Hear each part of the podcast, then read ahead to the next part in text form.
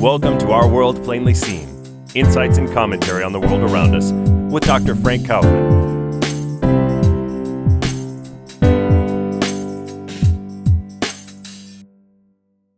Good morning. I'm putting together a very simple piece this morning. It's a call for an explicit journalistic mission and focus that I myself have not seen. If it's out there, let me know.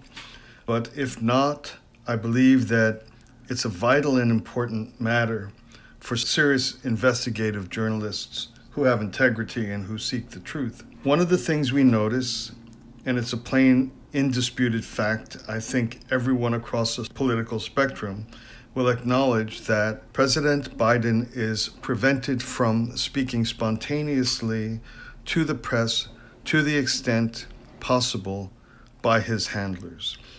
In every solitary situation in which the president is tempted to respond to journalists' uh, spontaneous questions, his handlers are extreme in their mad rush to interfere and to prevent the president from speaking.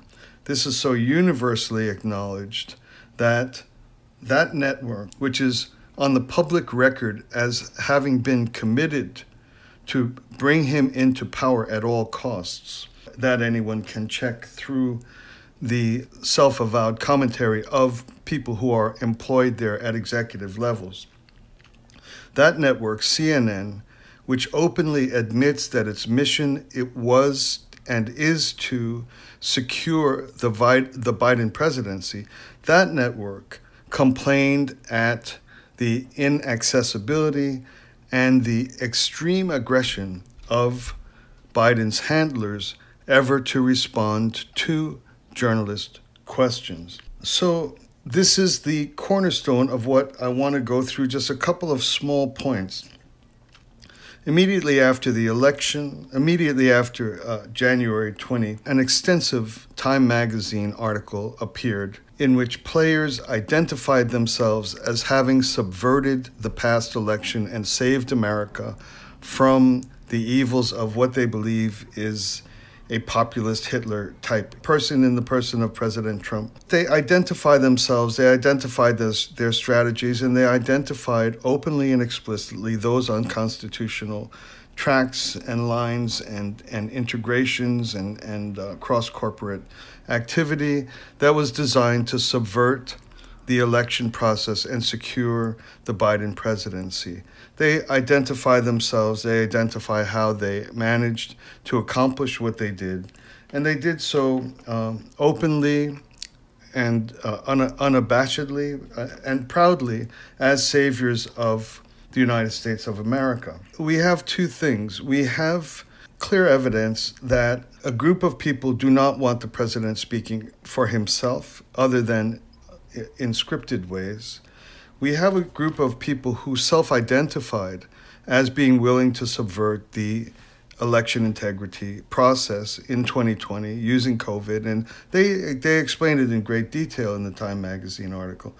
And so, what I want to know is to what extent these people who manipulated the election itself, according to their own confession, and in details on their strategies and on their implementation of their plan. Those people, are they still involved in running the United States government? They obviously were involved, according to their own confession and explanation, they were involved in running the election process. They infiltrated to voting. They worked with local governors, local state legislators, to change laws to unconstitutional procedures using COVID as a cover for this type of activity. They identified identified themselves, they identified their strategies, and they presented themselves as the saviors of America. Now we know that there is a group that is intensely dedicated to making sure that President Biden never speaks for himself, but only puts forward a particular agenda. Presently, the right side of the political uh, spectrum and the right side media is intensely dedicated to a number of matters and concerns that they are desperately trying to respond to. One of them is that they are constantly challenging what's called President Biden's policies on policy levels, the great inst- the great political commentary uh, on the conservative side, like Hoover and Heritage, do great analysis of policy implementations of what are called quote unquote Biden policies, and they challenge them and point out the great dangers to the health, wealth, stability of the United States based on such policies. That's good journalism, and it's necessary, and it's helpful, and should be help. It's educational.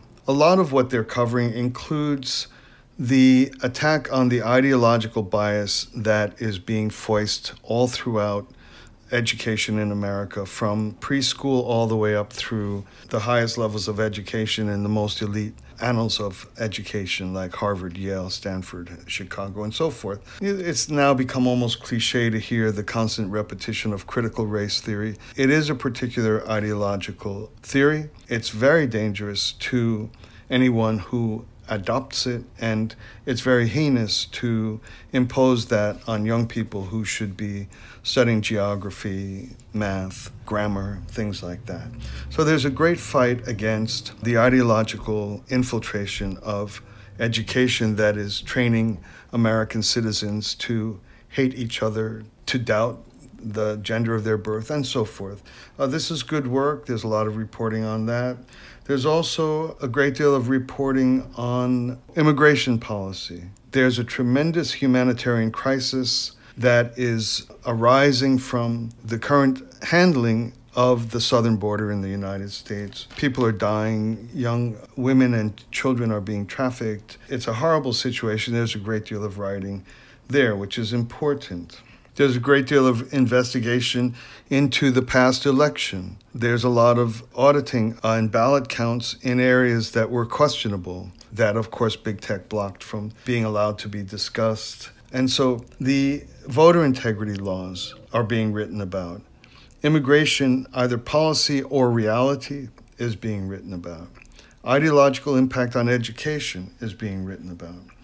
But the reason why I made this podcast, and what I would like to ask of the great journalists out there, is what I believe should be a dominant obsession for investigative journalists is to identify and write extensively on exactly who is running the United States, particularly through the executive branch. Who are these people? Where do they come from? By what means do they access the executive branch? The country obviously is being run by someone. Although the president is not capable of reading the speeches written for him, that's its own issue. That's not at all why I'm speaking today. I saw a meme which said, Why doesn't the president just do us all a favor and turn the teleprompters around so we can read for ourselves what it says? The fact that President Biden is not able to read cogently, this is a matter of a, a, different discussion. It's not the matter that I'm concerned about. The matter that I'm concerned about is who is running the United States of America. I read a lot of great investigative journalism. I read a lot of truth seeking journalists and great analysts. But I have not come across that side of the media, of course, it would be the conservative side, that is trying to find out who these people are. Where are they? Who are they?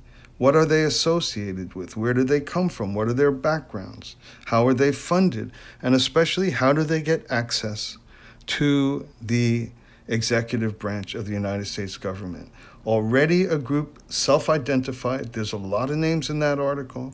What I'm interested in knowing is who is continuing the mission that was undertaken and confessed in the Time magazine article that will have President, so called President Biden, the mouthpiece of a huge rack of highly destructive policy directions, even though he's incapable of articulating them even when they're written out, but more importantly is who is writing them. That needs to be exposed, and the people who already admitted to secretly taking over the election, now it should be equally known and constantly written about who continues the mission that was undertaken when the decision was made to subvert the 2020 elections.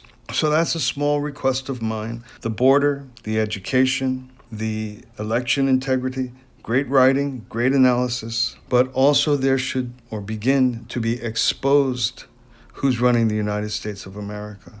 I beg these great journalists and great analysts out there to begin to put this in front of the American people. Thank you very much for listening.